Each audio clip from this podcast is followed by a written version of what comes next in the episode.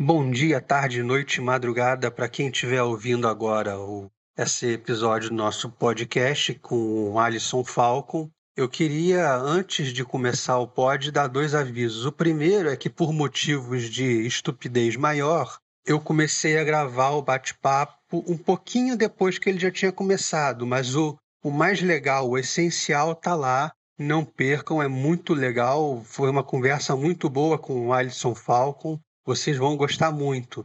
O segundo é que, por problemas técnicos, o som não saiu da maneira com a qualidade que vocês merecem ouvir. Então, o meu amigo Chico Castellano me fez o grandioso favor de salvar ao máximo o som do bate-papo com Alisson e eu espero que esteja razoavelmente bom para vocês entenderem o que é dito, porque vale a pena, o conteúdo é realmente muito bom. Ouvir o Alisson é realmente algo extremamente bom. Então é isso, pessoal. Fiquem agora com um bate-papo aí com o Alisson Falcon. Agradeço demais ao Chico Castellano e vamos vamos à entrevista. Obrigado a todos. Deixa eu fazer uma começar com uma pergunta então, que é o seguinte. Eu, por burrice, acho que eu comecei a, a, a transmitir agora, mas burrice minha. Mas deixa eu começar com uma pergunta. Como é que você, é, você é, sua infância é década de 70?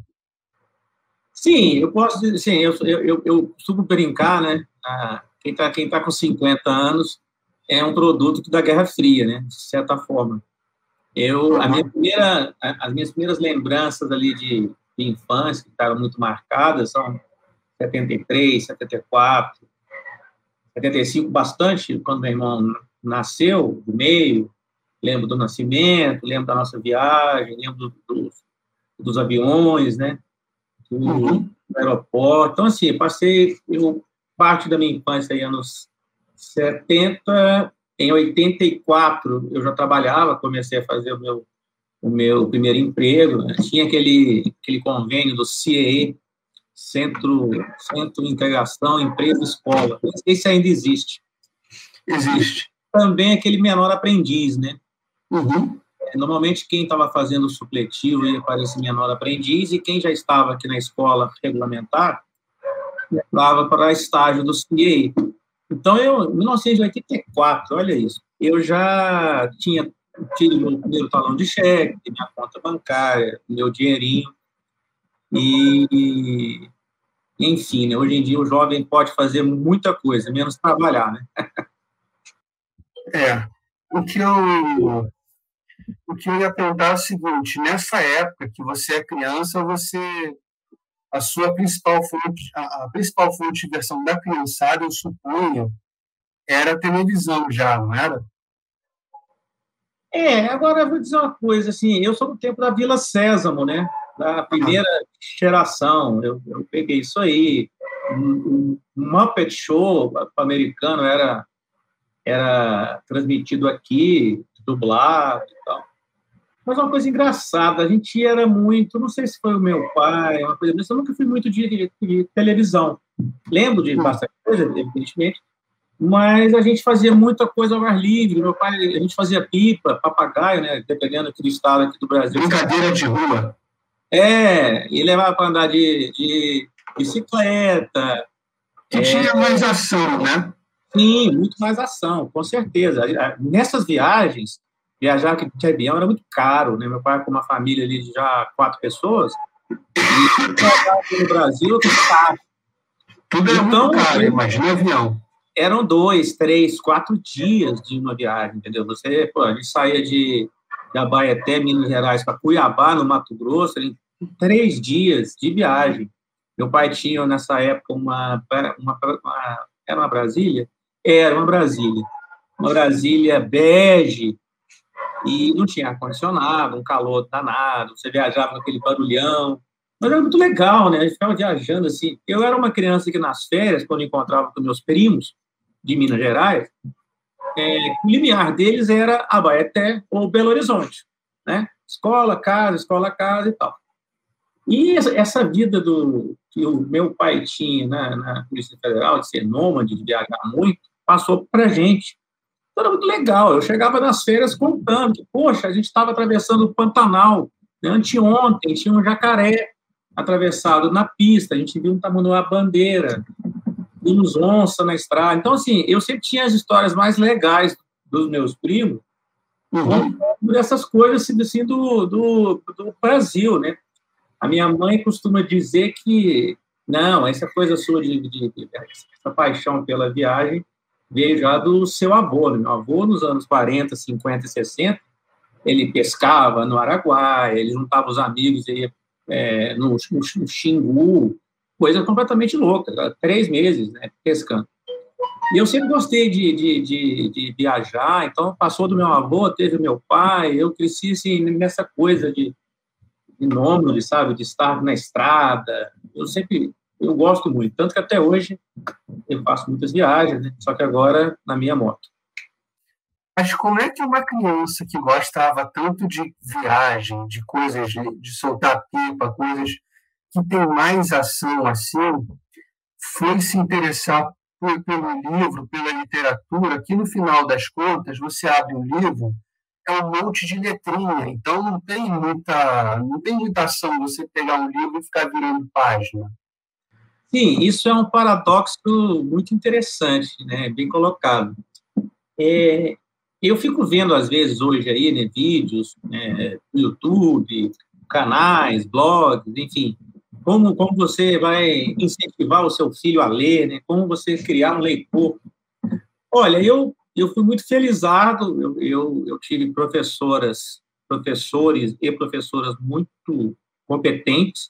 Graças a Deus, meu pai sempre dizia, olha, eu não vou deixar herança, mas eu vou dar estudo. Então, meu pai investiu no nosso estudo, na nossa educação, nós sempre estudamos em, em escolas muito boas, eu normalmente. O que você aprende, ninguém tira. É, como? O que você aprende, ninguém te tira. Sim, exatamente. E isso aconteceu uma coisa engraçada, porque é o seguinte: quando você me perguntou, a gente estava conversando sobre o tema aqui da conversa, e eu fui lembrar de coisas que eu não lembrava há muito tempo. Assim, como meu pai, ele, ele botava a gente numa escola que, assim, em tese, era superior até às condições financeiras, eu e meu irmão normalmente éramos os mais mal vestidos nessas escolas. Né? Uhum. Essa coisa que nego fala de bullying, meu, porra, enfim, você tem que, você tem que enfrentar. Então, a gente, assim, eu era muito pequenininho, eu, assim, não que eu seja alto, eu tenho uns 71 hoje, mas uhum. até os, os, os 17 anos eu tinha uns, uns 50 e poucos. Eu cresci relativamente um pouco mais entre os 16, 17 até os 18. Então, é o seguinte, qual era a defesa? O cara que sacanear, ah, o tênis dele, assim, eu lembro que a gente ia de, de quichute, uhum. e os lá já usavam tênis, diferente de Brasília também, né? tênis importado, aquela coisa assim. Então, eu, eu estudava. Eu assumi estudar, eu, eu sempre gostei de me fechar nos estudos, porque estudando e tendo boas notas, eu, eu me vingava do, dos caras. Mas eu tive, eu tive uma professora em especial, eu estudei no Colégio Salesiano de Belo Horizonte, de 1982, final de 82 até 89. Uhum. E essa professora, ela me deu aula é, a partir da quinta série até, até o segundo ano, até o terceiro ano, na verdade. E a gente tinha matérias que eram separadas: português, literatura, gramática e redação. Então, pô, tinha redação, né? Você, você aprendia a escrever. E eu fico vendo hoje né, o genial professor Rodrigo Gurgel falando sobre a imaginação, né? E o uhum. professor Olavo, você educa a imaginação na literatura. Então, ela, na aula de literatura, ela, a gente tinha dois a, a três livros por bimestre que tínhamos que ler. Eu lembro que a maioria da turma achava um saco. Eu achava aquilo um. E eu não entendia como é que eles não gostavam. Aquilo era maravilhoso. Eu lembro que, quando eu li Robinson é, Crusoe pela primeira vez, deve ter sido na quarta ou na quinta série, eu achei aquilo maravilhoso. Eu, então, assim, é, como você disse, você está olhando ali letras, páginas, assim, né, insalubres, aparentemente, não são divertidas. Mas quando eu entrava no livro, eu me transportava. Tinha imersão, né?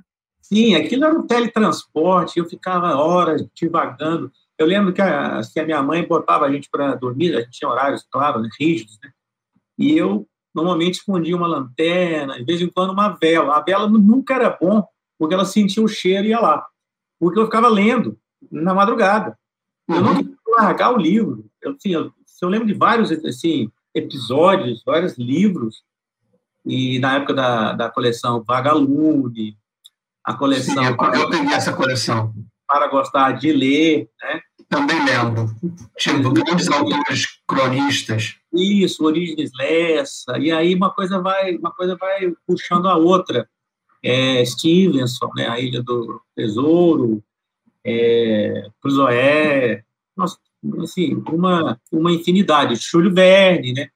Júlio Verne, eu lembro que a minha escola, ela fazia um, um, um campeonato, vamos dizer assim, dava um prêmio a quem lesse mais durante o ano.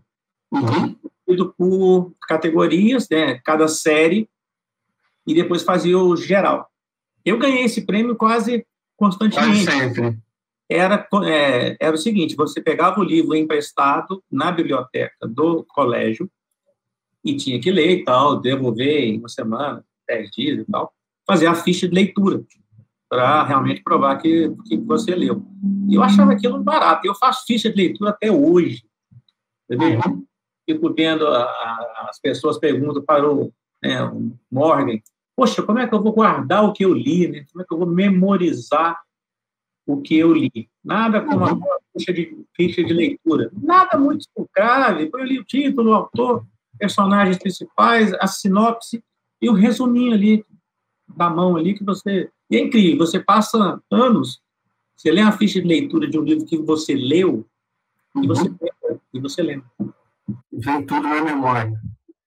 E aí, ah. então, o que, te, o que te trouxe a leitura na infância foi muito mais a escola do que o exemplo de casa? Eu acho que sim, com essa, com essa volúpia, essa vontade de ler mais, sim. Meu pai sempre foi muito inteligente, muito culto. Meu pai tem, por juntar graduações, mestrados e doutorado, meu pai passa de, de, de dois dígitos. É uma uhum. luta. até hoje. Meu pai está com 76, ele está acabando mais um mestrado, enfim.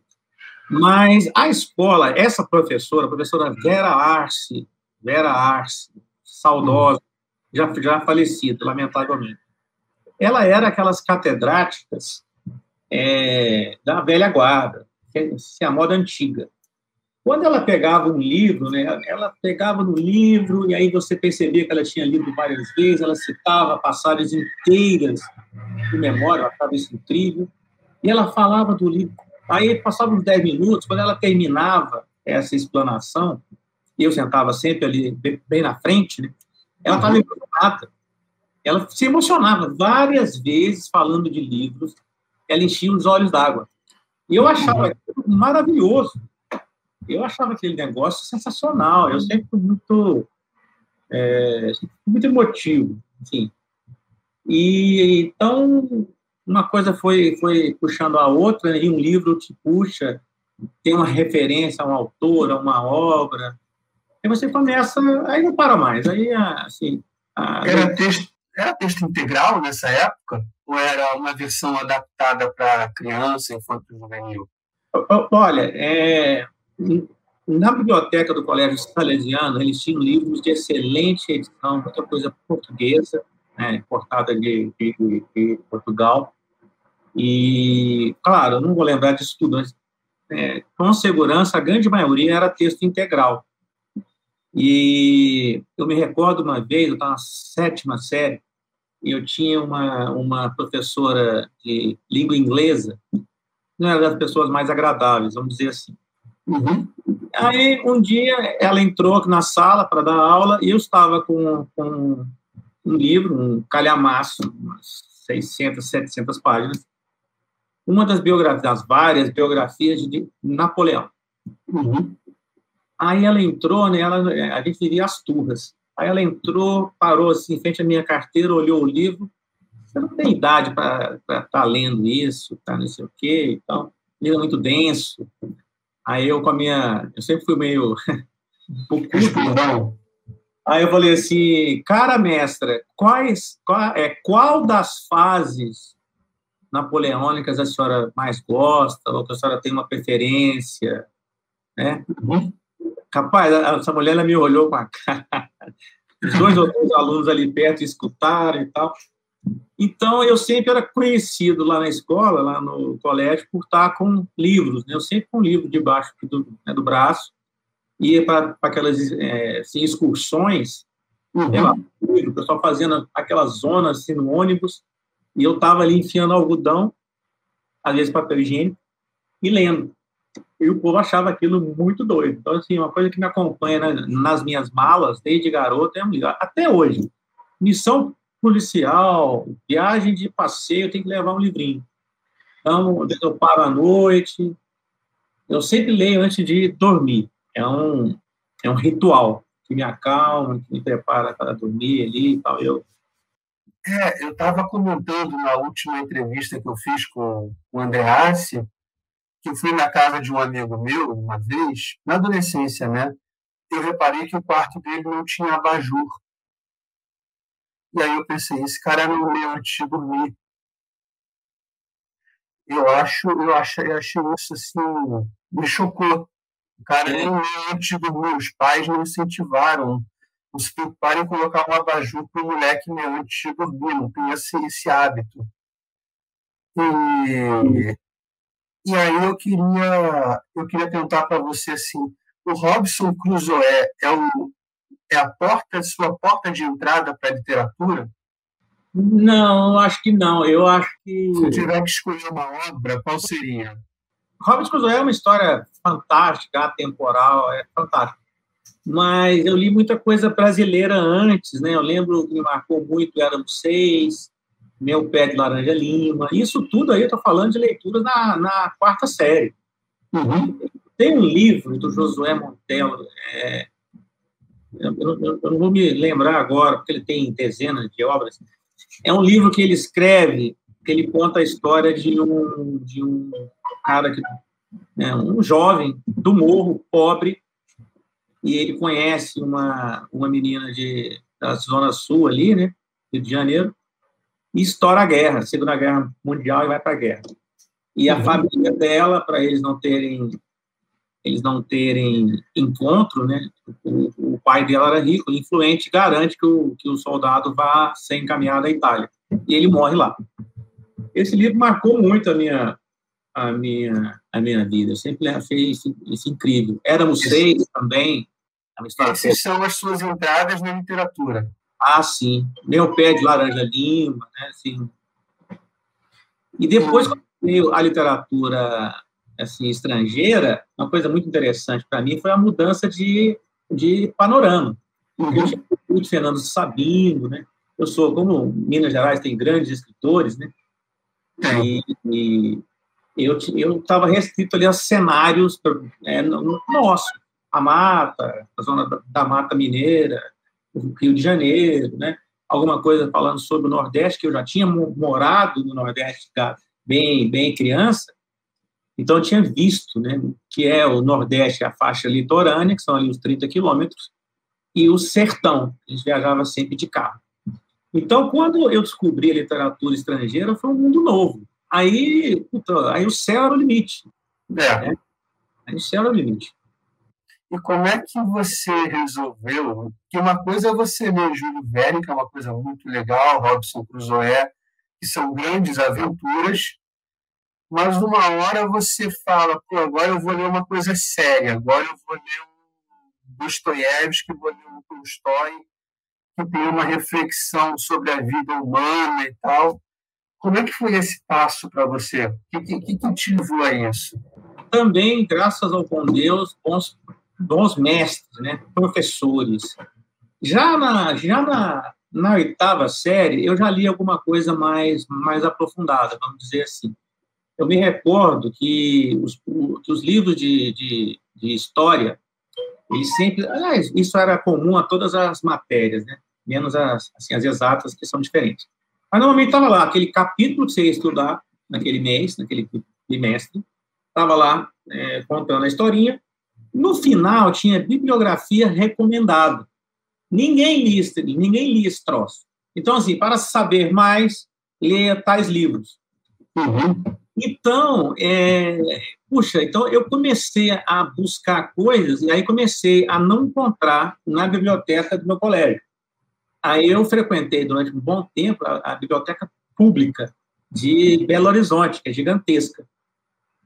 E ali eu, eu tive contato com coisas mais sérias, principalmente história, é, um pouco de, de, de, filosofia, mas muito aplicada à, à ciência histórica, à história militar. E eu, tanto por causa disso, acabei fazendo economia, né? minha, minha primeira, meu primeiro a primeira curso, faculdade. A primeira faculdade. E meu pai queria que eu fizesse direito. Todo mundo lá em casa faz direito, policial, advogado, promotor, procurador e tal.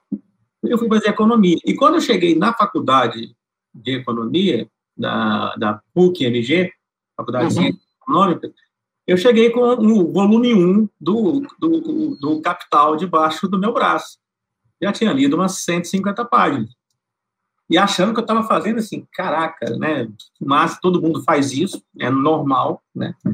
Mas eu, aí eu descobri que ninguém leu, que ninguém lia Marx e que ninguém lia, falava e ninguém leu durante o curso todo. Aí, todo mundo esquerdista, aí foi uma coisa interessante, eu sobrevivi a duas universidades em locais diferentes, porque eu, eu, me, eu, é, já adulto, eu também me transferi por causa da Polícia Federal, frequentei faculdades é, em Belo Horizonte, no Acre, Brasília. Então, eu sobrevivi à universidade, né? E era muito engraçado na Faculdade de Ciências Econômicas ver as pessoas falando de marxismo, sem ter lido Marx. Aí, quando uhum. eu falar sobre a principal teoria, vamos falar sobre a principal teoria de Marx, a mais-valia. Uhum. Ah, não, isso é uma coisa maravilhosa, porque o, o trabalhador. Não, vem cá, eu, eu não estou falando dessa retórica, eu estou falando da teoria. Como é que se aplica essa teoria? Como é que você mensura esse trabalho? E o cara não sabia. Então, eu tive discussões fortíssimas com, com professores na universidade, eu só não apanhei porque eu acho que hoje eu apanharia, talvez, mas na época eu já era oficial temporário. Então, eu saía do exército tarde, eu ia fardado, assim, às vezes, para as aulas. Era segundo tenente. Aí, é, eu não apanhei, acho que por causa disso. Mas eu era chamado de fascista, essas coisas que, que, esses termos são velhos, né? Eu era o fascista, eu era... Você inaugurou o que a gente está vendo hoje, né? É, de certa forma, assim, quando eu vejo, eu já vi isso tudo. No final das contas, é tudo culpa sua. Pois é, e que coisa triste. Né, a gente vê, eu, eu quando entrei na, na universidade, eu fiquei maravilhado, não sei se você conhece, a, a PUC-MG, campus, campus. O campus número um dela é um prédio belíssimo, é uma área gigantesca, é uma construção histórica muito antiga. Então, aqui, ali, a Casa do Saber, na universidade, que maravilha, aqui vamos debater. Que... Não, não. Era só PSTU dentro do, do, do PCE, muita uhum. maconha, que já tinha, muita droga e putaria. O pessoal era uma. E o DCE, cara, eu não gostava de ir, né? Quando tinha aquela, ah, temos que ir para o DCE porque tinha um cheiro de maconha danado, é, como é. jogada não sei aonde, era uma zona, sabe, era feio, era bagunçado, eu olhava aquilo, gente, não é para mim, enfim... Não, mas PUC Rio é, é, era parecido, porque tem a, tinha a casinha do, do jornalismo e ali ficava o cheiro a do direito também era meio largado, eu era do direito e tal. Eu não gostava de frequentar aqueles ambientes, né? Olha, então, então, uma coisa engraçada. festas. Exato. Tem uma coisa engraçada que eu não sei se ainda é assim, eu estou fora da universidade há muito tempo, mas a gente percebia que nas exatas era diferente um pouco. O pessoal estava preocupado em trabalhar, em fazer um bom currículo e trabalhar. Então, nas engenharias, ah, poxa, o UQMG abriu a, a primeira engenharia mecatrônica do Brasil. Foi, uhum. Acho que foi em 90, salvo engano.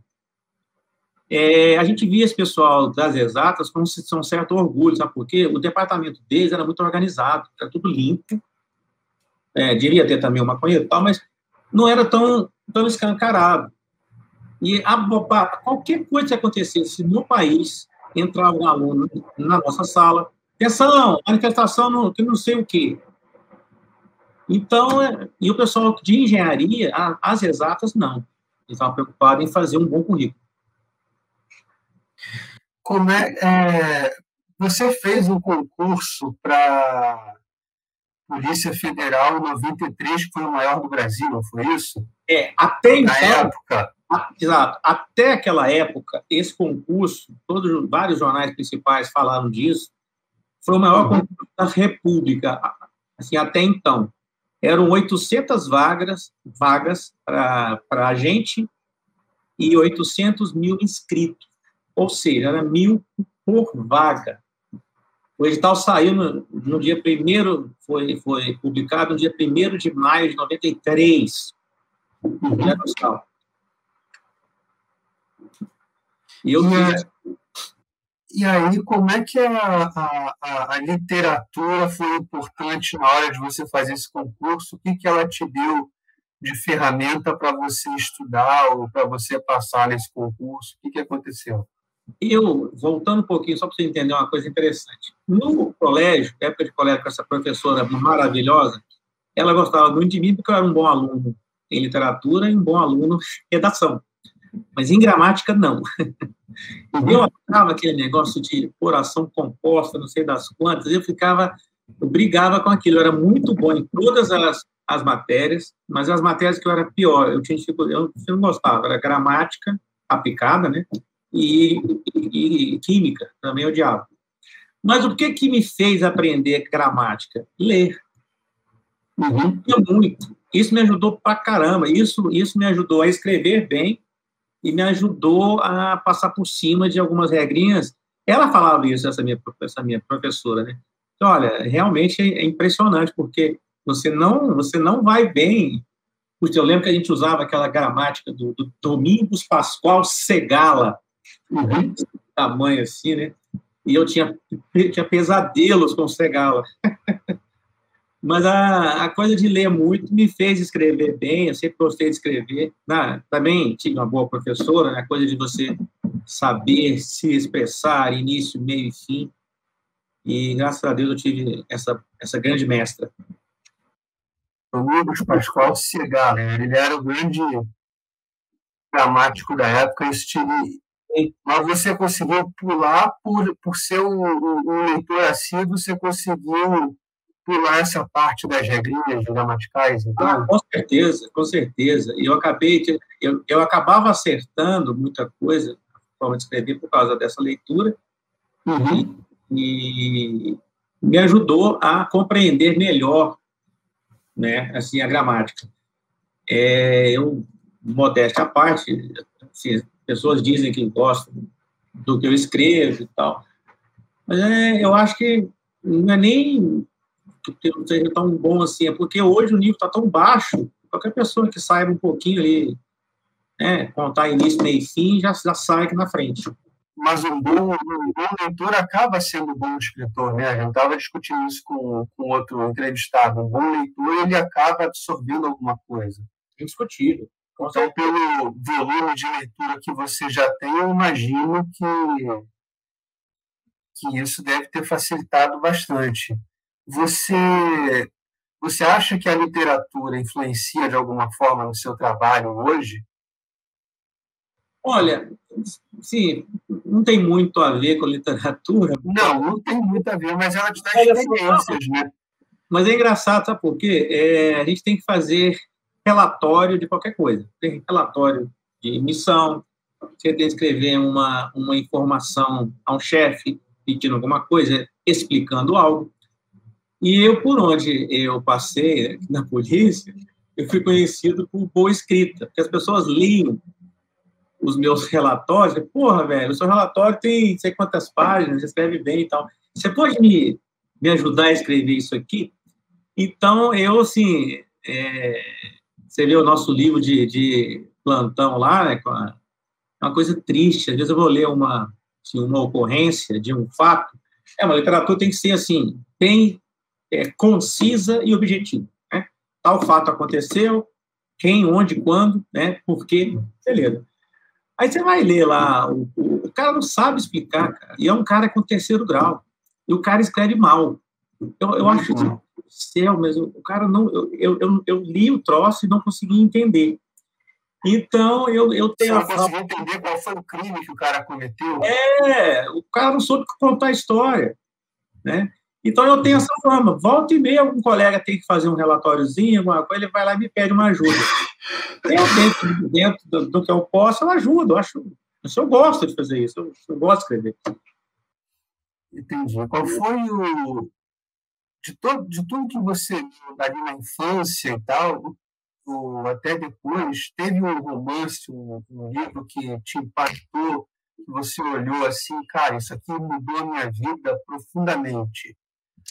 É, eu tenho, acho que tenho dois ou, ou três nessa categoria. O, o principal, assim, primeiro, não é nem tão inédito assim, acho que muita gente vai ter a sua opinião, mas foi o apanhador no campo de centeio. Uhum. E eu li o apanhador no campo de centeio já, devo ter lido umas seis vezes já na minha vida toda. E a primeira vez, acho que foi na quarta série, foi na quarta ou na, ou na quinta série. E aquele livro ali, né, aquele garoto viajando de, de trem, menor de idade, fingindo ser mais velho, já tomando uma dose ali de uísque ali escondido, já filosofando.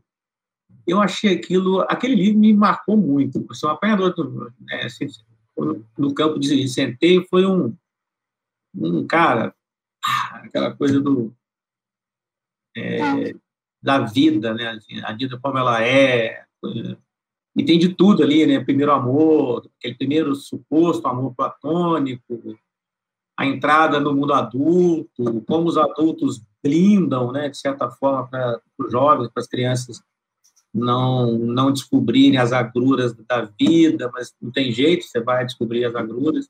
Esse livro me marcou muito. Assim, o primeiro livro que me marcou, eu tenho ele ali, até está na terceira versão já, porque é, Acho que uma tradução que você acha melhor? Não, é, na verdade, é, isso aí vem de uma época que eu ainda, que eu ainda fazia empréstimos. Eu emprestava uhum. para amigo, coisa que eu não faço mais. Eu costumo dizer assim, eu, eu não empresto nem livros, nem armas e nem motos. e aí foram me levando, eu sou apanhador e... Ou seja, só os discos, beleza, vou pegar todos. É. E aí tem um perso é, o personagem do apanhador do campo de centeio é o personagem que mais te marcou? Sem dúvida, Holden, Holden Caulfield. O Holden é aquele cara assim, é, pouco, eu de certa forma, uhum. é, eu fui meio adolescente, meio Holden, aquela coisa meio, meio cáustica, é, assim, meu pai sempre falava assim, poxa, o Alisson é foda, ele não se dobra, você tem que convencer pela razão, dizia que tal coisa ah, beleza. Não adiantava, tem que fazer isso porque tem que fazer. Não, não, por quê? Né? E o Holden tem essa coisa, né? Desafiador, questionador, né? E é uma coisa engraçada que eu usei vários jargões dele, né? Ele tinha um que, não sei se é por causa da nossa tradução em, em português, que ele dizia constantemente qualquer coisa que ou valha, isso é uma frase absolutamente que não andava na boca de garotos, né? E eu sempre usava esse troço, o povo se me olhar, pô, o que esse cara tá falando, né? Ah, coisa Parece um velho. Então, eu, eu, o Holden ele marcou muito, né? Aquela coisa questionadora, aquela coisa de querer ver o mundo ele próprio, né? Pelos seus próprios olhos. É, é, tá aí, é uma coisa... Tinha muito tempo que eu, que eu não falava do apanhador sobre apanhador do campo de centeio, e esse é o seu arquétipo de, de personagem, né? Ah, sim. Ele encaminhou o Hemingway. Eu acho que o, o Holden, tudo ali, o próprio Hemingway, ele falava, né, do, do apanhador, etc. Mas aquela literatura mais concisa, né? Hemingway, as frases Eu tenho toda a obra dele, enfim, saiu em português, acho que tudo, talvez alguma coisa, mas eu tenho toda e eu li todo o Hemingway. Hemingway é meu escritor número um, favorito. Mais do que o Selinger, então? É, o Selinger é aquela coisa, né? Eu tenho até um livro de, de contos dele, mais curtos, de horas curtas, mas ele ficou marcado com um cara de, de um livro só, né? Uhum. E ele, ele também não estava preparado para a fama, ele se fechou muito, né? ele gerou uma, uma mitologia né? em torno dele. O Hemingway ele tem uma obra muito mais extensa e como ele teve mais longevo, você pega ali a, a, a característica de, de uma época, né? em que pese ele sempre tentar que a sua obra não fosse marcada por datas né, temporais, não teve jeito, né? Assim, ele foi muito marcado pela, pela, pela Primeira Guerra Mundial, que ele viu como motorista de ambulância no, lá na Itália, lá no campo austríaco. Depois a Guerra Civil Espanhola, depois a Segunda Guerra, né? E o Hemingway é aquela coisa que está tão em desuso hoje, né? Aquela coisa do cara que, pô, meu irmão, sou macho, o homem tem que proteger a mulher, vamos tomar um uísque no fim do dia, se tivermos alguma, alguma divergência, a gente vai lutar um boxe aqui. Então, assim, aquilo me marcou muito. Eu, muito garoto, quando comecei, deixa eu ver se eu lembro. O primeiro livro do Henry que eu li, eu acho que foi Por Quem os Sinos Dobram. E eu uhum. fui, fui ler o livro por causa da música, por causa do, do Metallica. E tem o Bell Tolls. E eu também sempre gostei muito de música, e eu já pegava os encartes, já lia, pedia alguma coisa, aula de, de, de inglês, eu, eu, vivia tentando colocar músicas na aula para que a nossa professora falasse. Você não tinha internet para buscar um, um tradutor, né? Uhum. E aí, quando eu fui ler a sinopse de Fórmula 1 de Beltos, falei, cara, eu preciso ler esse livro. E é um livro belíssimo. Você tentava fazer sempre uma ligação da literatura com as letras que você lia? Sempre, sempre. Por exemplo, uma das minhas bandas também preferidas desde os anos 80, o Iron Maiden.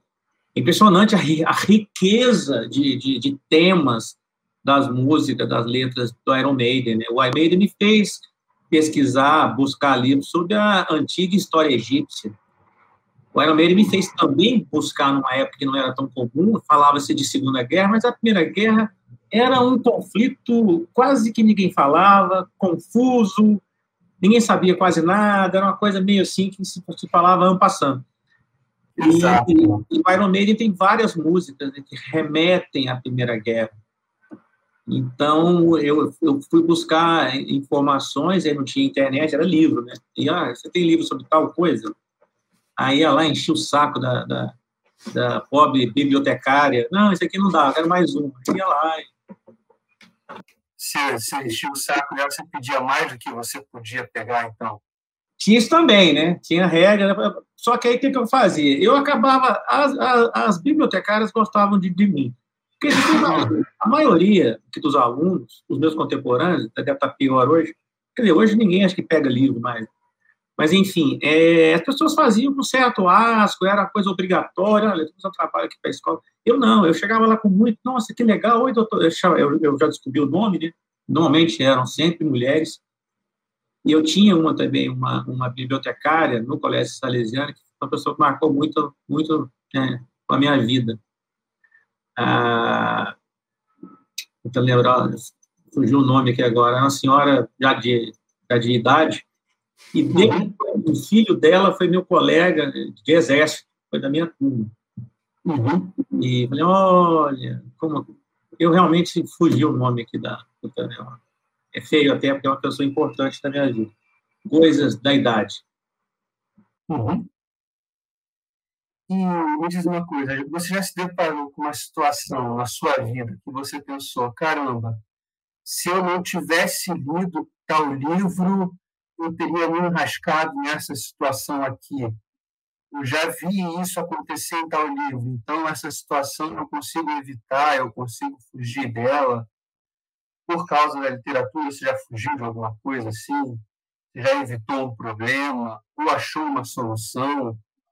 Olha, eu acho que sim. Não, eu for lembrar um livro específico, mas eu li várias, várias coisas que sempre falavam sobre a questão de você ser humilde, de você tentar aprender antes, né? O uhum. próprio Robinson Crusoe, né, ele ficou observando como é que os animais conseguiam é, subir na árvore. Poxa, como eu vou subir aqui? Ah, então é assim. E ele pensou. Isso me ajudou é, de sempre tem um jeito certo e tem um jeito errado, digamos assim. Teve um outro livro que eu gostaria de, de ter lido antes, que eu não, que eu não li, que é que está aqui em cima, Outsider, do, do, do Colin Wilson. O Colin Wilson, esse livro é de 60 e poucos, anos 60 dos Estados Unidos, ele está esgotado aqui no Brasil. Eu consigo pegar. É esse livrinho aqui. Uhum. E você, aí você lê o subtítulo, O Drama Moderno da Alienação e da Criação. Eu fui ler esse subtítulo, poxa, esse livro deve ser um porre e tal. Aí eu comecei a ler o livro, e o livro é basicamente um manual para pessoas inquietas e irrequietas, pessoas sensíveis, né? Eu sempre, me, eu, sim, ficava meio, meio deslocado às vezes, porque, porra, eu li o negócio, ficava emocionado, meu pai dizia assim, homem não chora, né? Então, a gente sempre aprendeu a ser mais, né, deixar ali e tal. E as coisas, elas me atingiam. Eu, eu, eu percebia que isso não é muito comum. Aí a pessoa lia o negócio, que era um negócio, cara, é uma história assim de te deixar você arrasado, destruído. E as pessoas leem, ah, enfim. E eu ficava muito afetado. Então, o outsider é justamente isso. Ele tem uma, uma definição que diz assim: é, é aquele que que, que vê demais, que vê fundo demais, que sente demais, que sente fundo demais e não sabe como agir, né? As coisas o atingem muito. Esse foi um livro que marcou muito. Acho que, digamos assim, na adolescência foi, foi o apanhador e na vida adulta já acho que foi o outsider. E ele, de certa forma, apesar do, do autor não ser católico, ele uhum que me preparou um pouco a minha conversão cristã, digamos assim, por falar de, de filosofia, principalmente ali Platão. É uma conversão recente, né? Bem recente. Eu fui, eu fui ateu por quarenta e tantos anos, quase minha vida toda. E isso aconteceu. Eu acho que, acho que a, a, assim, a crise do, do país, 2013, 2014, movimentos contra a, a Dilma, é, eu sempre fui conservador, sempre fui de, de direita, nunca gostei de, de, de, comunista, sempre associei o comunismo a tudo de ruim. É, de família? Ah, sim. O meu bisavô era espanhol, ele fugiu do Franco. Não, do Franco não. O Franco, ele, ele era um franquista. Ele fugiu antes porque os comunistas queriam passar o cerol em, né, em católico e tal. Então, assim, uhum. é... e aí eu acho que a gente começou a ter, acho que não só eu, é muita gente no Brasil passou a ter um certo, um certo é, despertar político naquela crise ali do, do, do Dilma, né? Aí caiu uhum. a Dilma, apareceram vários canais ali de, de direita, muita gente falando de literatura, de bons livros, de filosofia e de cristianismo, de Deus, de catolicismo. E aí eu me descobri assim, poxa, eu me descobri num, em um conflito. Eu me via como alguém de direito, conservador, uhum. de uma criação dos meus pais, mas eu me vi do, do lado errado nessa questão religiosa. religiosa.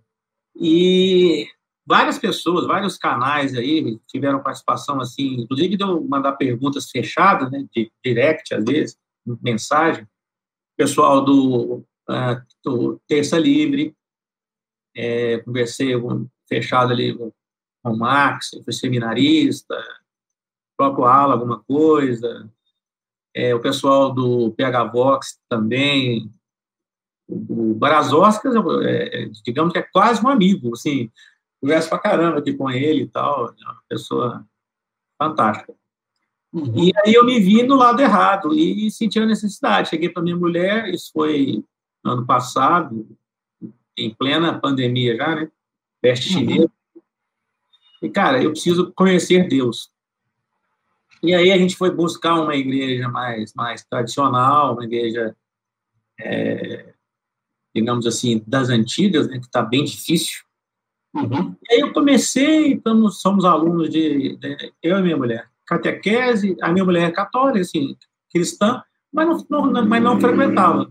Então eu acabei levando a, a Poli para a igreja, exato.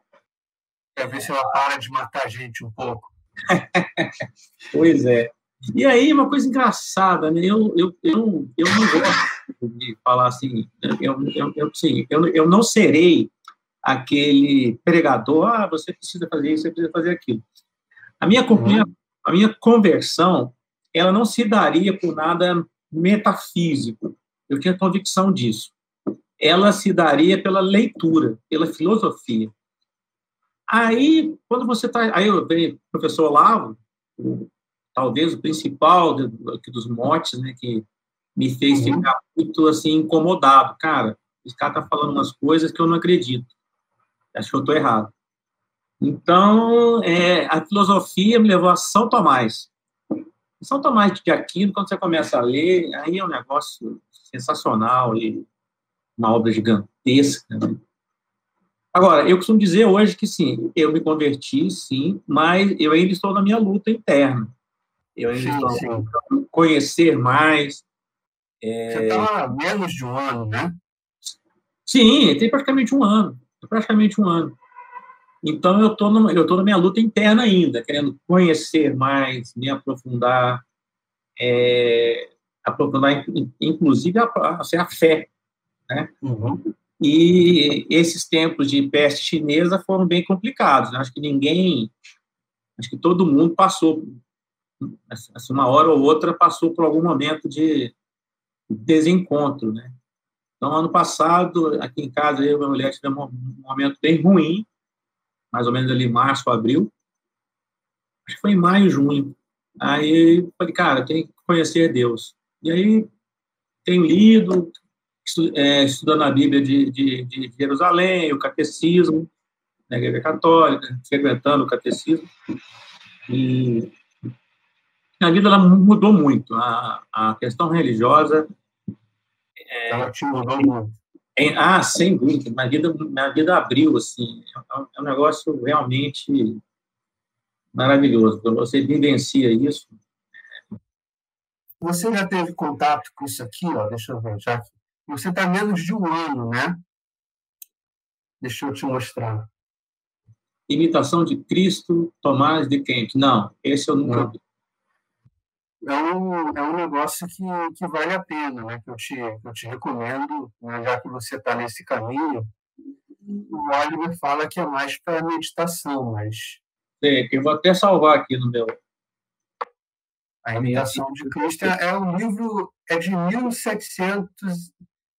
Não, é, Tomás Kempis nasceu em 1380. Sim. Então, assim, uma coisa bem, bem antiga. Talvez te ajude nesse, nessa sua caminhada. No, no é, eu achei que, acho que não vai dar para. É, exato. Vou salvar aqui. E aí, é, você me falou dos livros, assim, dos romances, né, que mexeram com você. Sim. E, assim, quais foram os livros, vamos chamar assim, de sérios, de políticos que você que você acha que abriram sua cabeça assim, você falou, cara, o mundo é outra coisa do que eu pensava? Hum, bom, eu acho que essa primeira parte mais seriedade vieram com os livros né, de não ficção, né? Dos é. livros de, de, de, história. E aí eu sempre ia naquele, assim, algo mais. Eu sempre olhava a página de bibliografia. Pô, livro de na história militar, eu gostava, sempre gostei muito da história militar. Uhum. Aí acaba levando para coisas mais densas, por exemplo, isso, isso me levou a, a, a descobrir né, a, o lado ruim do homem, né, então que ele pode fazer o mal ao seu, ao seu semelhante na guerra, a uhum. União Soviética e, o, e, o, e os gulags, né? os campos de reeducação é, no Pol Pot, Tailândia, Vietnã, e essas coisas foram me levando para coisa mais densa, né?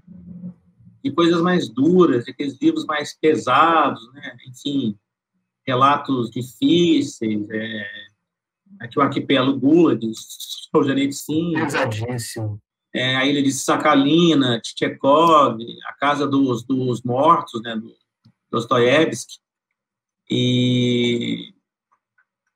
Nossa, e, e, vários outros, coisas assim de... O próprio Hemingway, quando ele conta, quando ele escreve sobre a Guerra Civil Espanhola, né, Adeus às Armas, e e outra Farewell to Arms, é, Assim, enfim, ele fala do, do, do, do, sofrimento da população. Aí isso me levava a pesquisar, Guerra Civil Espanhola. Aí buscar livros. Caraca, o povo sofreu assim, sofreu assado, isso foi assim, isso foi assado. Eu, desde criança, tinha uma coisa que eu, se eu lesse alguma coisa, me deparasse com alguma expressão, com alguma fase histórica, com um acontecimento que eu não sabia, aquilo me incomodava. O cara falava, uhum. citou uma coisa que eu não sei. Caraca, o que será que é isso? E aí eu ia, né? Ia buscar e tal. Eu acho que a, história militar, tem gente que acha que é só o militar que faz, ela é meio, talvez, não levada a sério, porque ela te leva para, assim, outras coisas, né? Às vezes, quando você vai estudar, pô, mas é necessário uma ação dessa mesmo? Aí você vai estudar por que aquele povo passou por isso, qual foi o sofrimento, né? qual foi a necessidade, isso era realmente necessário? Então, principalmente ali, você vê que é, os campos, mesmo na, na Rússia é, czarista e depois na União Soviética, o objetivo não era reeducar ninguém, o objetivo não era. Era uma vingança, uma, uma coisa impressionante, uma vingança estatal. Isso a esquerda ela a, a esquerda ela levou isso uma potência a vingança. Você viu os contos de Colimar, né? Do, ah. Shalamov é um ator, é, é, um autor pouco conhecido aqui no Brasil, né? A, é, exato. 34, a editora 34 traduziu as obras dele recentemente, coisa de quatro ou cinco anos, eu acho. Eu tenho seis volumes. Mas a obra completa são seis, né? São seis. É a primeira vez eles traduziram assim a obra assim a obra integral, né? todos os volumes. O que mais uhum. surpreende o Shalamov quando você vai estudar a vida pessoal dele, é como é que alguém que passou por tudo isso, como é que o comunismo é um negócio complicado, né? uma doutrina de lavagem cerebral muito forte.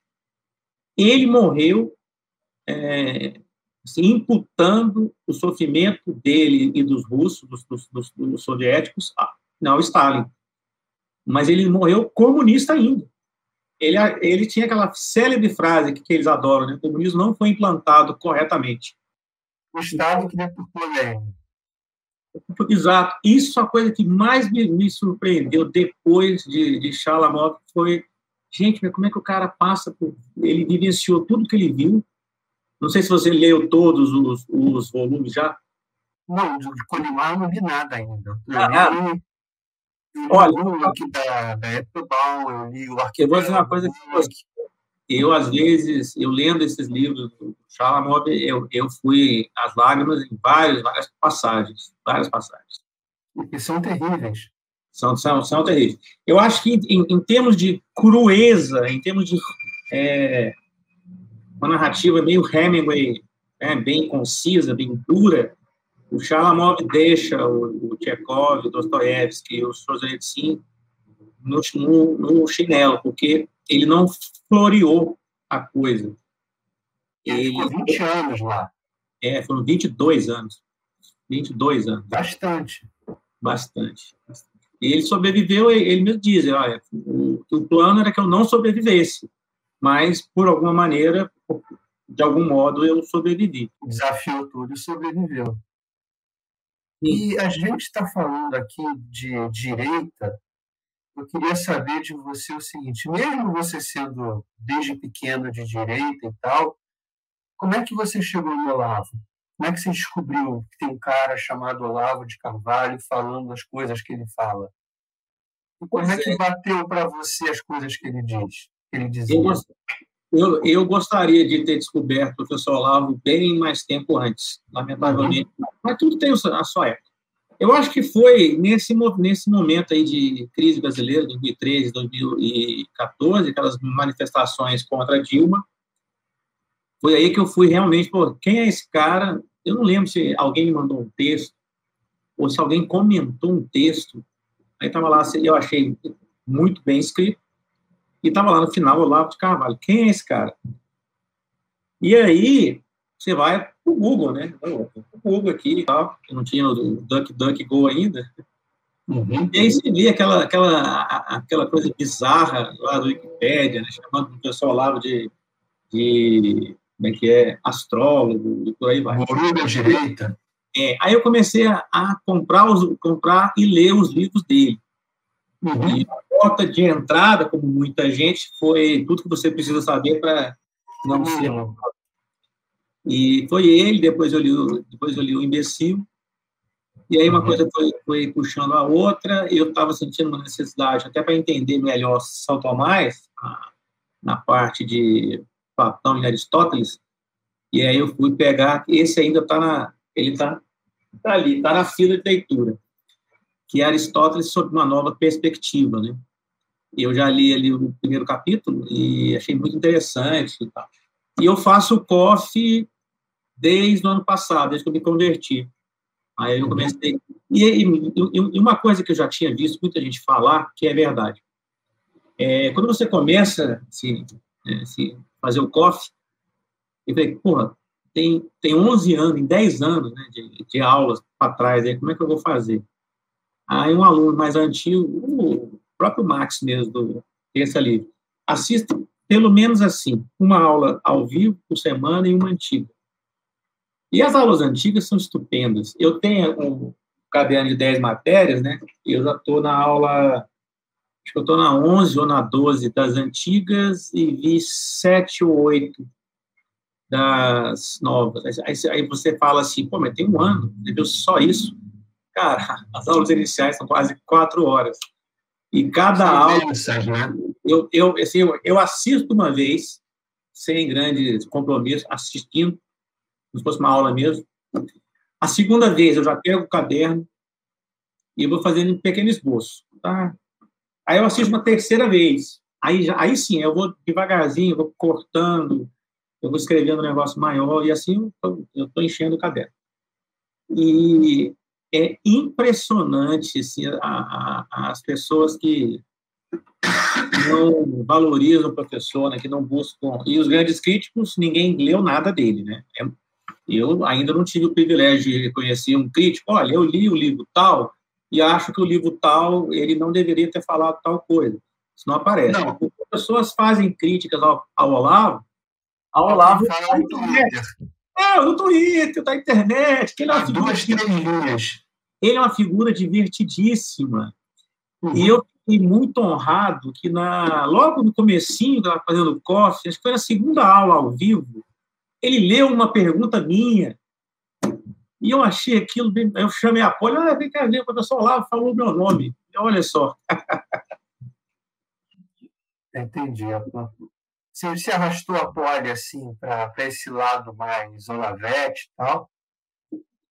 Eu não diria assim, Olavete. É, a Poli é o seguinte, ela é mais nova que eu, 12 anos, a geração é diferente, né? fez direitos, ela se preparou a vida toda para direito, para advogar, fazer concurso público, ela é funcionária pública do Tribunal de Justiça, e ela é uma pessoa, como todo mundo que é muito focado assim, no, no direito, ela não, não teve tempo até para ler, estudar política, né?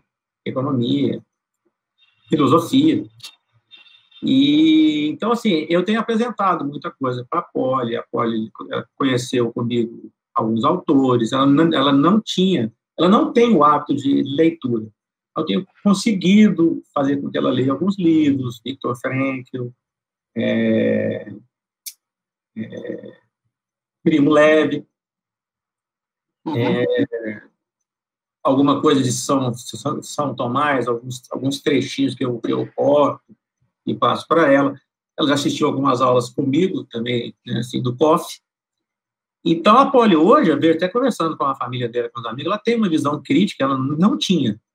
Mas, é, é, assim, é natural, né? Esse é um caminho que não tem volta. Quando você... É. Começa... Né, é, e a coisa que... Então, tem uma coisa que o professor Olavo fala que eu sempre imaginei que, que tinha que ser assim, não com essas palavras, né? Poxa, quando você se pensar, quando você se pegar pensando em algo, né? Você acredita numa determinada ideia, crença, filosofia, uhum. tem que pensar assim, por que eu cheguei a essa conclusão? Por que eu estou pensando assim? Essa frase do professor Olavo mudou muito a minha vida. falei, caraca, isso é um... Para tudo, né? Vamos ver aqui aonde eu estou. E é, é muito bacana. É muito bacana. Pena que grande parte aí das pessoas não tem o hábito de ler, né, de, de, criar essa coisa saudável do, do debate de ideias, né, que não existe. Deixa eu te perguntar uma coisa. Onde é que você estava por volta de 2013, 2014? Eu já estava em Goiânia, é, uhum. é, e comecei a, a ir, a, até pela minha profissão, eu não ia nesses eventos políticos, até por uma questão de restrição que a gente tinha da antiga Constituição, né? Isso existiu, assim. Você não demorou... pode participar de uma manifestação. E, e a, apesar da, da Constituição de 1988, é, os regulamentos, tanto militares quanto da Polícia Federal, eram todos dos anos 60 ainda demoraram mais uhum. tempo para ser. Então, de certa forma, a gente não se, não se envolvia, né? E aí eu comecei a, a, a ver a questão, a, a, ler os, a ler os artigos, né? É, o Paulo Briguet é um cara sensacional, aqueles artigos dele. Paulo Briguet, para mim, ele tem. Eu já falei isso para ele em um, em um comentário lá no Instagram, ele agradeceu, achou é, lisonjeiro, né? mas ele tem um quê de Paulo Francis, ele é um cara, assim, para mim hoje, eu não conheço um jornalista que tenha assim, aquela verve dele, né, e pegar um problema político ali, comezinho, e fazer uma, uma crônica, eu sempre gostei de crônicas, né, é, Braga, Velho Braga, Rubem Braga, é, Fernando, Fernando Sabino, Paulo, Paulo Mendes Campos, Paulo Briguet, uhum isso, eu acho que hoje ele é um dos últimos dos moicanos, é um escritor que escreve com uma verve muito agradável, os textos dele são deliciosos. E aí a gente faz pensar, né? Poxa, caraca.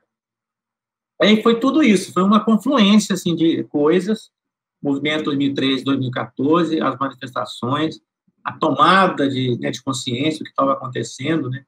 Porque a gente pensava assim, ah, eu estou na minha profissão, estou criando meus filhos, pá, trabalhando, né? Política, enfim. A gente importa é a vida di diária aqui. Isso certo. mudou, isso mudou, isso mudou. E muita gente, é, é, é, é por que, que esses canais de, de YouTube cresceram? A quantidade de pessoas mais simples ou com menos chance de, de, de estudo na vida que tiveram conhecimento desses canais uma coisa interessante que ah, o, o senso em comum faz isso e todos os seus congêneres. Você pode ver que todos a, a, os cenários deles têm os livros aqui atrás. Tem sempre livro atrás. Aí eles falam, do, ah, você precisa ler esse autor tal, tem que ler esse livro aqui. Então, assim, o, o mercado editorial brasileiro, nos últimos anos, olha quanta coisa que estava fora de catálogo. Eu comprei uhum. muita coisa antiga, na estante virtual, em sebos portugueses, como eles estão editando, muita coisa estava fora de catálogo. Pô, Otto Maria Carpo, toda a obra maravilhosa dele estava, esgotada, quando você achava uma fortuna. Estão editando ela outra vez e tal. Então, isso tem... Teve um boom de editoras que popularizou um monte de gente, né? E, e é um círculo é, virtuoso, né? Os canais uhum. falam de livros, mostram autores, as editoras relançam aqueles títulos, o cara compra e vai. É, acho muito legal. Você vê, é, você vê pelas lives lá do, né, lá do censo. Quantos superchats, quantos comentários de pessoas que falam isso? Nossa, eu vim parar aqui, eu comprei um livro tal, eu não lia. Puxa, eu li Olavo de Carvalho. Nossa, eu li Platão. É, eu fui ler é, poesia, literatura, né? Agora a gente tem um bookcast de poesia épica, né? Dos ah. alunos, que está sendo muito bom. E como é que você chegou no, no Flávio, no censo? De onde é que, como é que foi esse caminho? Mas eu acho que eu, eu já seguia alguns canais mais de direita, mais tradicionais, algumas pessoas, o Paulo Periguet, o pessoal do Terça Livre, e aí o que, que acontece? O próprio YouTube começa a te jogar coisas parecidas, de vez em quando aparecia, Senso em Comum, Fábio Morgenstern, e o podcast. Primeiro foi o podcast, né, Guten Morgen. Uhum. E aí eu comecei a ouvir, eu, eu ouvi a ampla maioria, eu acho que eu não li todos ainda, não ouvi todos, mas quase todos eu devo ter, uns 80 no mínimo eu ouvi. E alguns mais de uma vez e alguns mais de duas vezes. Tem um que eu acho espetacular, aquele que é, olha, eu gosto de, de história militar, modéstia uhum. à parte, tem um razoável acervo sobre nazismo, sobre o Terceiro Reich. Aquele episódio é o, nazismo era de direita, quase acho três que é o horas. De todo mundo, né? Hã? Eu acho que é o favorito de todo mundo. Rapaz, aquele podcast, aquilo ali dava um, um livro de três volumes. Ali tem coisa é. pra caralho, tem muita informação, é um negócio muito aprofundido. Eu fiquei escutando aquele negócio maravilhado. Caraca, de onde é que saiu esse maluco? Aí, logo em seguida, já seguindo o Guten Morgen, já, já, já seguindo o senso em comum, saiu o Guten Morgen Go, sobre Primeira Guerra Mundial. Eu comprei logo de cara. Pá. E eu, puta, assim, eu fiquei maravilhado. Aquele Guten Morgen Go também da Primeira Guerra foi muito bem feito. É, uhum. Ele estudou muita coisa. E eu, como gosto pra caramba de, de história militar, eu, eu, tenho duas, duas estantes em duas prateleiras ali só de Primeira Guerra. É, quase tudo que ele, que ele usou no, Você tem aí. no Guten Morgen Go, eu não consegui, porque eu não leio alemão, lamentavelmente, e uns 30% dos livros que ele usou não tem tradução em português. Aí, lamentavelmente, eu não consegui mas eu busquei algumas coisas em, em Portugal que não foram editadas aqui no Brasil. E eu mandava para ele as fotos, pelo, pelo senso em comum. Ele falou isso em algumas lives já. Pô, o Alisson fica me mandando as fotos aqui dos livros. Não sabia, não, não sabia dessas. Então ele acabou conhecendo coisas por sua causa, né? Não, não, eu acho que não. Ele, assim, ele se espantou de eu conseguir o livro, eu acho mas ele já conhecia. Ah, tá. Eu acho que eu acho que teve acho que teve um livro que eu comprei, eu não vou procurar aqui agora, mas teve um dos livros, um ou dois que ele não conhecia. Agora ele me deu é, da, da, minha bibliografia sobre a Primeira Guerra, acho que 80% é dele, ele que me, ele que me deu, assim, eu peguei pelo Guten Morgen, pelo Guten Morgen Wolf. Mas é aquela é. Pesquisando, eu fui buscando muita coisinha ali. Tem alguns livrinhos aqui que eu tenho que ele não tem. E tem um do Ludendorff, de 1920, é o livro mais antigo que eu tenho, eu consegui comprar em um sebo, e está no estado de conservação surpreendente para a época. E aí eu mandei isso para ele. Olha aqui, eu consegui. Pô, que livro legal. Ludendorff é justamente o cara que participou do início do movimento nazista, né?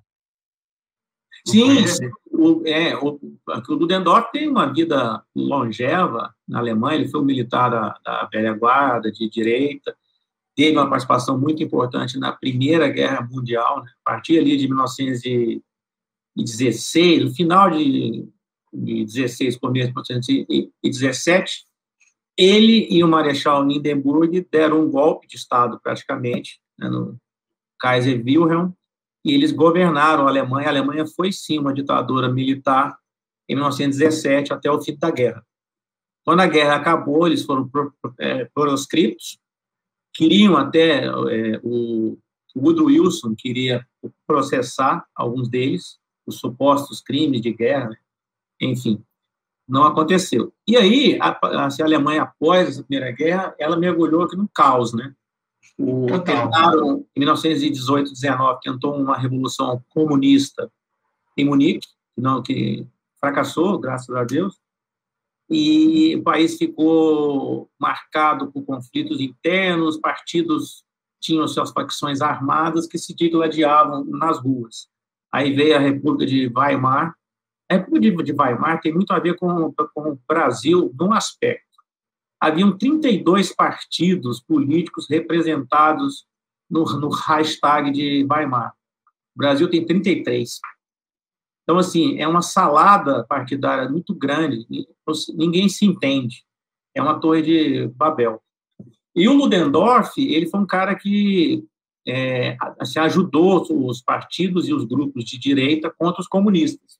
E ele foi cooptado bem no, bem no começo pelo Partido Nacional dos Trabalhadores Alemães. Depois o Hitler deu golpe no, no partido e tomou o partido para si próprio. Mas o Ludendorff, sim, ele apoiou o Hitler no começo, o partido nazi-fascista. Logo no começo, sim. Depois o Hitler, ele... Só um instantinho, eu vou acender minha luz aqui. O Hitler personalizou o partido para si. Sim, sim.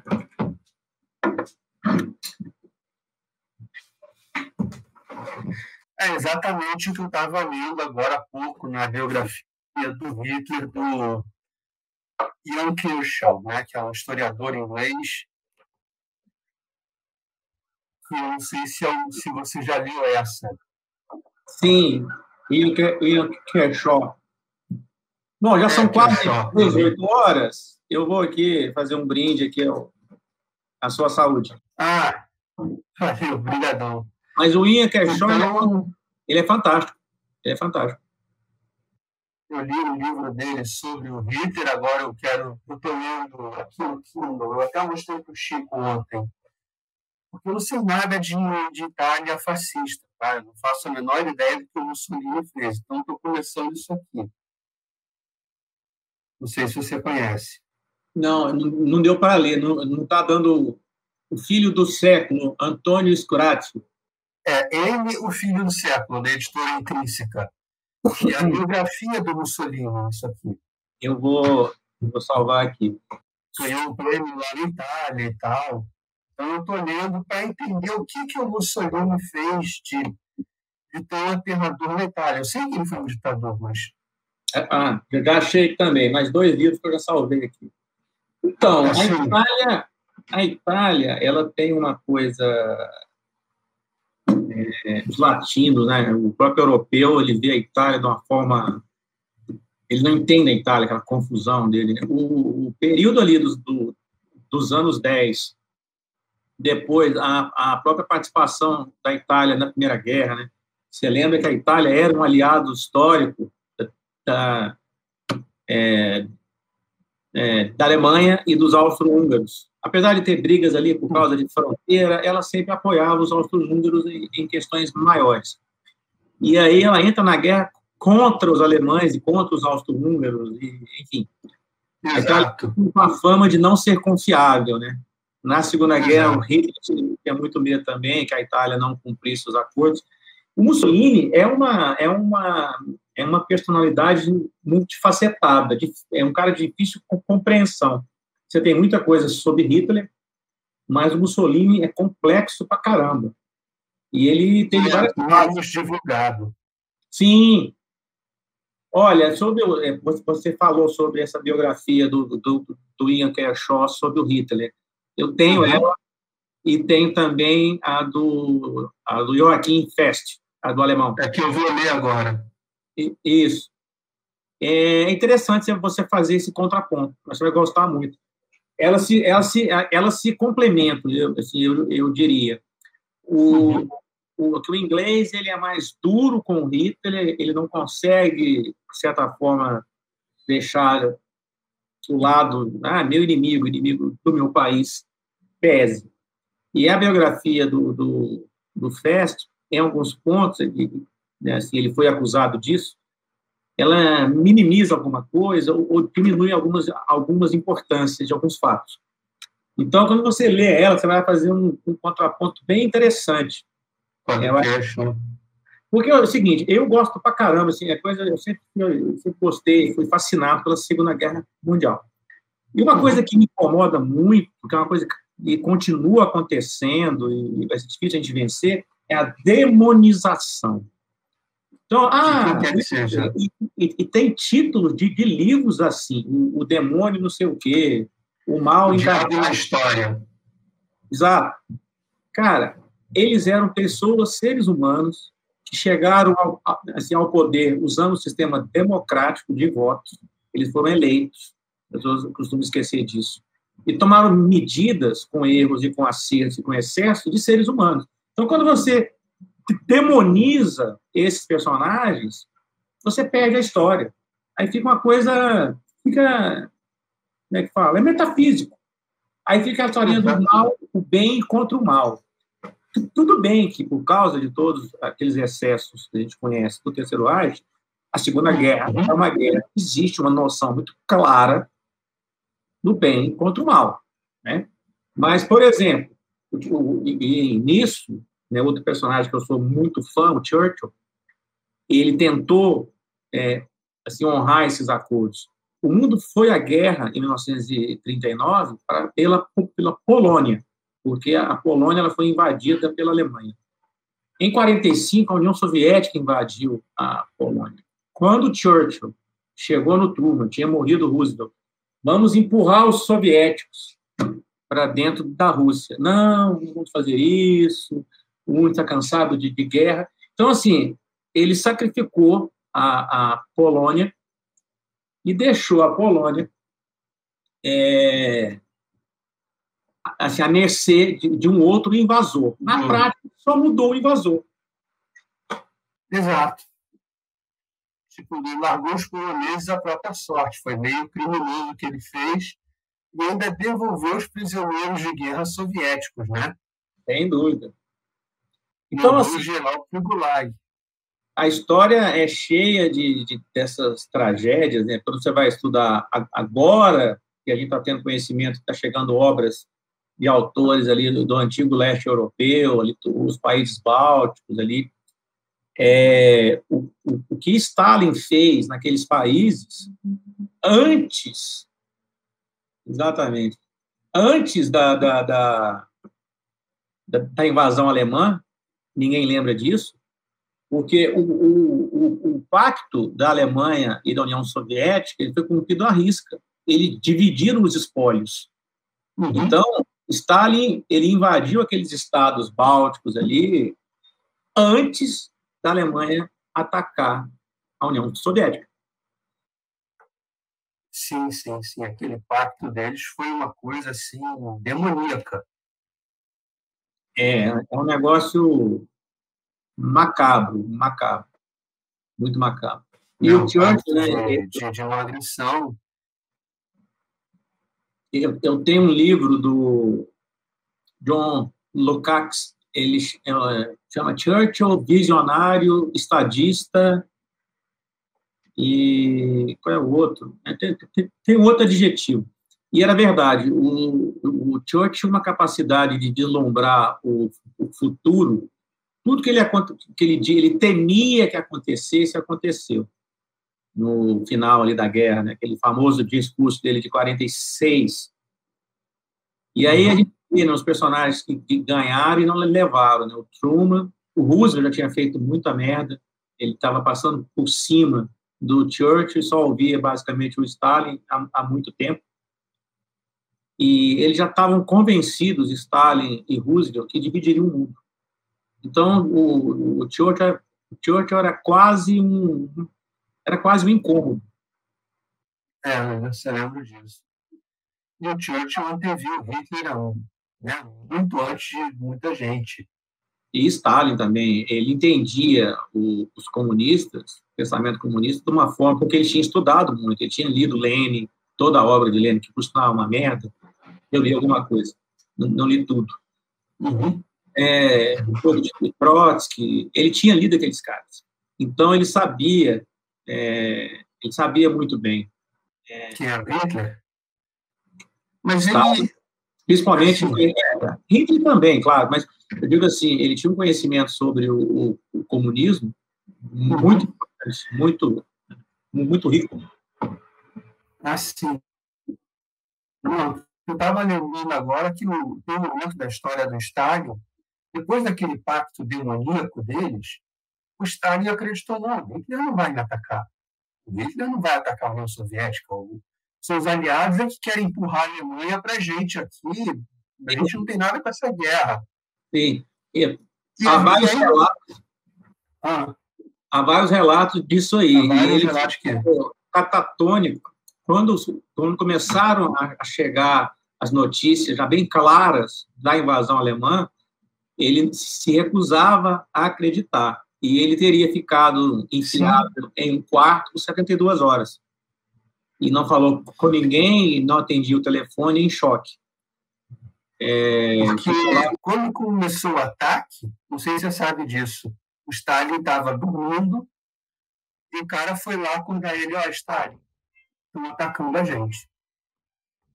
O Hitler está tá atacando a Alemanha, está atacando a gente. Exato. Foi, foi uma parada assim absurda. Então. Porque assim, assim, era uma decisão, foi uma decisão tão estúpida. E aí há, há vários e vários historiadores ficam fazendo ilações, a gente fica tentando entender a, a mente do Hitler. Eu já acho que ele já, ele já se via como alguém mais velho, ele já tinha alguns problemas de saúde, ele tinha um médico picareta do lado dele que ficava aplicando mil e um dele, porque se, ah, eu sempre tenho, assim, se Hitler não invadisse a Alemanha, a, perdão, a, a União Soviética, os aliados não venceriam a guerra nunca, sabe por quê? Naquela época não tinha como os ingleses manterem a guerra e os americanos com o Atlântico no meio. Ia gerar ali uma, uma Europa alemã, a União Soviética do outro lado, e talvez a Inglaterra ali em um acordo espúrio. Por isso, Churchill ficou tão feliz quando ele recebeu a uhum. notícia da invasão.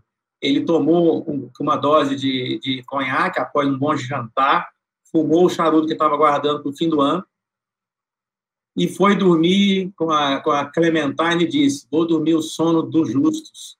Porque ali ele soube que ele venceria a guerra. Quando, quando Hitler resolveu dividir né, o ataque, fazer duas frentes de ataque. Né? É, na verdade, toda, toda decisão é, é etapafúrdia. Qualquer um que, que, eu tenho bastante coisa disso, ele deve ter, claro que ele sabia. A história do, do ataque de, de Napoleão ele ensina tudo, está tá ali. Stalin usou as uhum. mesmas estratégias, as mesmas. Então, assim, é como a guerra do deserto. A guerra do, do deserto, você não conquista terreno, tem que destruir o inimigo. O que, que adianta você conquistar quilômetros e quilômetros de, de areia? Né? Então, o objetivo da guerra do deserto é você destruir o exército inimigo. É. A União Soviética, com aquelas bastidões a terra vazada, você fala, né? É, exato, é a mesma coisa. Ah, eu, eu, conquistei um terço da Rússia. Isso não quer dizer nada. Eu ganhei um terço do território da União Soviética. Tá, e daí? O que, que você fez? Você não, você, não, você não destruiu o exército. A União Soviética é grande pra caralho. Sim. E outra, né? Uhum. Ele usou a. a ele até começou bem, né? As tropas é, blindadas se deram muito bem na, na, na, na Blitzkrieg europeia, porque você tinha uma rede de estradas boas na Bélgica, na Holanda, na França, uhum. e você não tinha nada disso na União Soviética. Os caras viviam lá no século XIX ainda. É, isso é verdade. Hoje, pra, hoje a gente tem celular a gente tem tablet, a gente tem videogame aqui, né, PlayStation, um monte de distração para a criançada. É um monte de coisa muito mais interessante do que você pegar isso aqui, né, que é um monte de letrinhas. Como é que você traz uma criança para cá?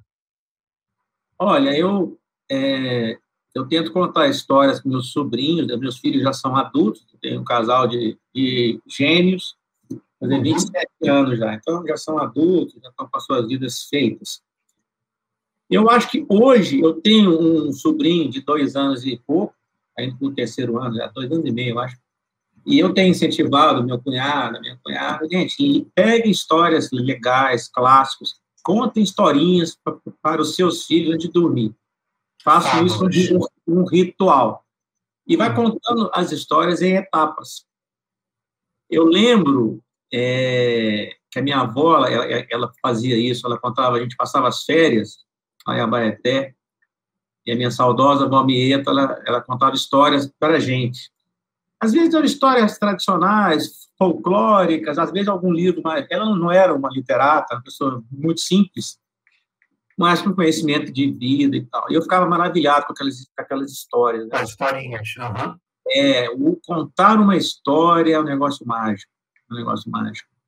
Eu acho que hoje, para você brigar contra, contra essa, é, essa competição de tecnologias, tecnologias, tanta coisa para desviar a atenção, acho que um, se um pai que fizer isso, ele vai estar no, no, no contraponto, a ponto do menino chegar na escola, nossa, meu pai, ele me conta histórias. O seu, seu, seu pai não te conta histórias? E não lê livro para você? Porque depois, isso eu acho que é natural, isso. A pessoa, ah, é, quem entra no mundo tem como sair, é um negócio muito bom, marca a sua vida. Os seus filhos estão com 27 anos, mais ou menos? Isso. Então, na época deles, tinha Ben 10, é isso? Power Rangers, coisas do tipo. É, eles nasceram em 96, 96 que eles nasceram. E aí, pra, e aí você conseguiu vencer as, essa concorrência, né, digamos assim, e oferecer livros no lugar dessas coisas? Bom, lamentavelmente nem tanto, porque eu fui para a Amazônia em 97 e era uhum. muito era muito inóspito. Eu tentei levá-los é, com a mãe, assim, minha mulher, meus filhos, né? E não se, ela não se adaptou à Amazônia. Realmente era muito difícil. O Acre era, puxa, quem está acostumado com Belo Horizonte, com, com, conforto e tal, realmente era muito rude, muito rústico. Então, o, o meu contato com eles foi meio diminuto, infelizmente, nessas épocas. Era mais em férias, eu passei 10 anos na Amazônia, né? Uhum. E, e, então, eu não tive a chance de fazer como eu gostaria mais. Mas, mas, mas eu incentivava, buscava, olha, isso aqui é legal, conta essa história, lê isso aqui, né? Entendi. Não, era, esse, esse era o, principal do, do papo de hoje, valeu demais. Eu tô vendo se tem uma estante aí atrás de você extensa de, é, de tem livros. Deve ter alguma coisa assim que você queira pegar e mostrar e falar, pessoal, lê isso aqui que vocês precisam para a vida de vocês e Olha, é, é, importante de toda essa estante aí atrás, tem alguma coisa. Eu vou dizer uma coisa para você. As pessoas querem estudar, né, buscando aí fazer a formação do senso comum, fazer uhum. grupo, como é que eu começo, como é... Esse livro, eu, eu, eu não estou falando nada assim inédito, estou chovendo aqui no, no, assim, no molhado, vou reforçar essa indicação. Esse aqui é um livro que vai te dar um norte, como eu vou estudar, como eu devo fazer. E é um livro que tem 100 anos quase. Né? A primeira edição aqui, acho que foi 20... É, 100 anos 20. A vida intelectual. Intelectual, eu estava adivinhando, do, do padre Sertilanges. Padre Sertilanges. Esse livro aqui, ele te dá o, o beabá do que é certo e do que não é certo a você buscar uma vida de, de estudos. E é com uma simplicidade, ele só pede uma coisa, tem que ter o que, ah, o que eu faço? Quero ler, por onde eu, eu começo? Pode começar de várias formas, pode ler várias coisas. O importante é ter disciplina. Tem que ter disciplina. Senão a pessoa reclama assim, ah, mas eu não consigo ler, eu não consigo... Você tentou ler, ficou cinco páginas em um dia e os cinco páginas ali. Aí você escreve depois, o que você entendeu delas? Ah, tá, legal.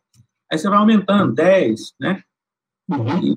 E a coisa importante que você falou sobre outras tecnologias, não só para, para crianças, para adultos.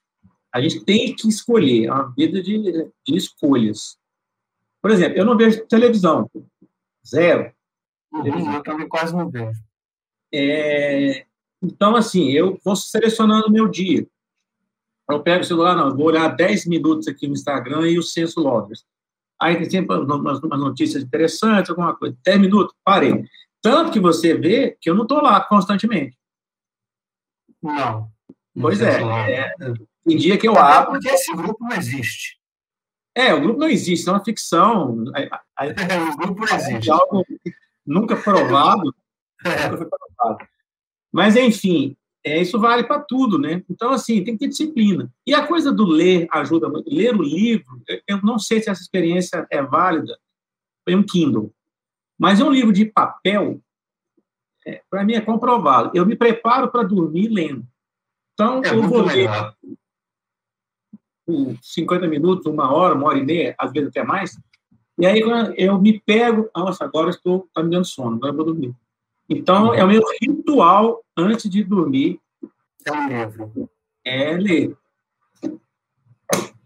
Como é que bateu o livro do Morgan para você, ou Por Trás da Máscara? É, qual? Por Trás da Máscara, do Morgan. Você leu o livro do Morgan? Não, eu não li. Eu não li. Ele está na minha fila de compras. Está na minha fila de entrevista não leu esse livro, cara. É mesmo? O Morgan vai passar no entregador em geral nessa parada aqui. Todo mundo que eu entrevisto não lê o livro do cara, é impressionante.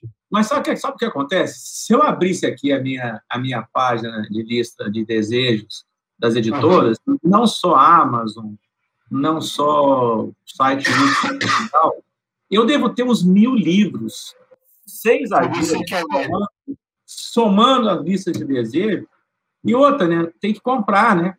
Então, assim, é. tá puxado. O livro dele está na fila de, de, de, compra, e eu estava marcando ele para quando eu fosse fazer, me aprofundar em Infowar, ler mais sobre Infowar. É, nesse sentido é muito é, Pela palestra dele, né? Mas eu não comprei ainda. Entendi. Tá certo, Alisson. Obrigadão, cara, pelo seu tempo, pela sua paciência, pelo bate-papo aí. Eu, eu agradeço. Foi, foi divertidíssimo. Obrigado é, mesmo. Vou falar de livros, falar de, de literatura. De conhecimento, né? É sempre muito bom. Tá certo, cara. Obrigado, te agradeço. É e peço, e peço desculpa, pessoal, que eu comecei a permitir atrasado aqui. Não. Motivos de, de burrice maior, pessoal, foi mal. Mas o Alisson estava contando para a gente que ele é de Abaeté, Minas Gerais, e, e teve uma infância meio itinerante, porque o pai dele trabalhava já na Polícia Federal, né?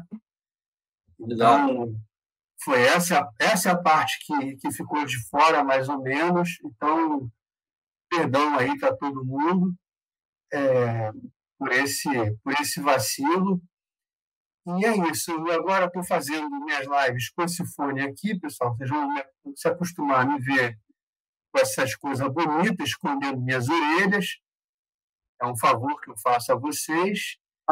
E, e para ter um equipamento melhor, eu estou estou botando aí na descrição do, do, na descrição dos vídeos, eu estou colocando o meu Pix, vai, de repente vai aparecer na tela também, estou pedindo, igual, né, fazendo aquela mendigância gostosa, para ter um equipamento melhor aqui, para a gente ter umas lives mais bacanas, tipo essa com o Alisson agora, que foi sensacional, não foi nenhuma live, foi uma aula que o cara deu aqui para gente. Muito obrigado mesmo. Bom, eu agradeço é, você deixar o seu bigode crescer mais, você vai realmente ficar a cara do Brasosca. E sucesso. Isso é uma coisa boa. Isso, isso, é, exato. E sucesso aí no canal. Tamo junto. Valeu, irmão. Obrigado. Grande abraço. Grande abraço.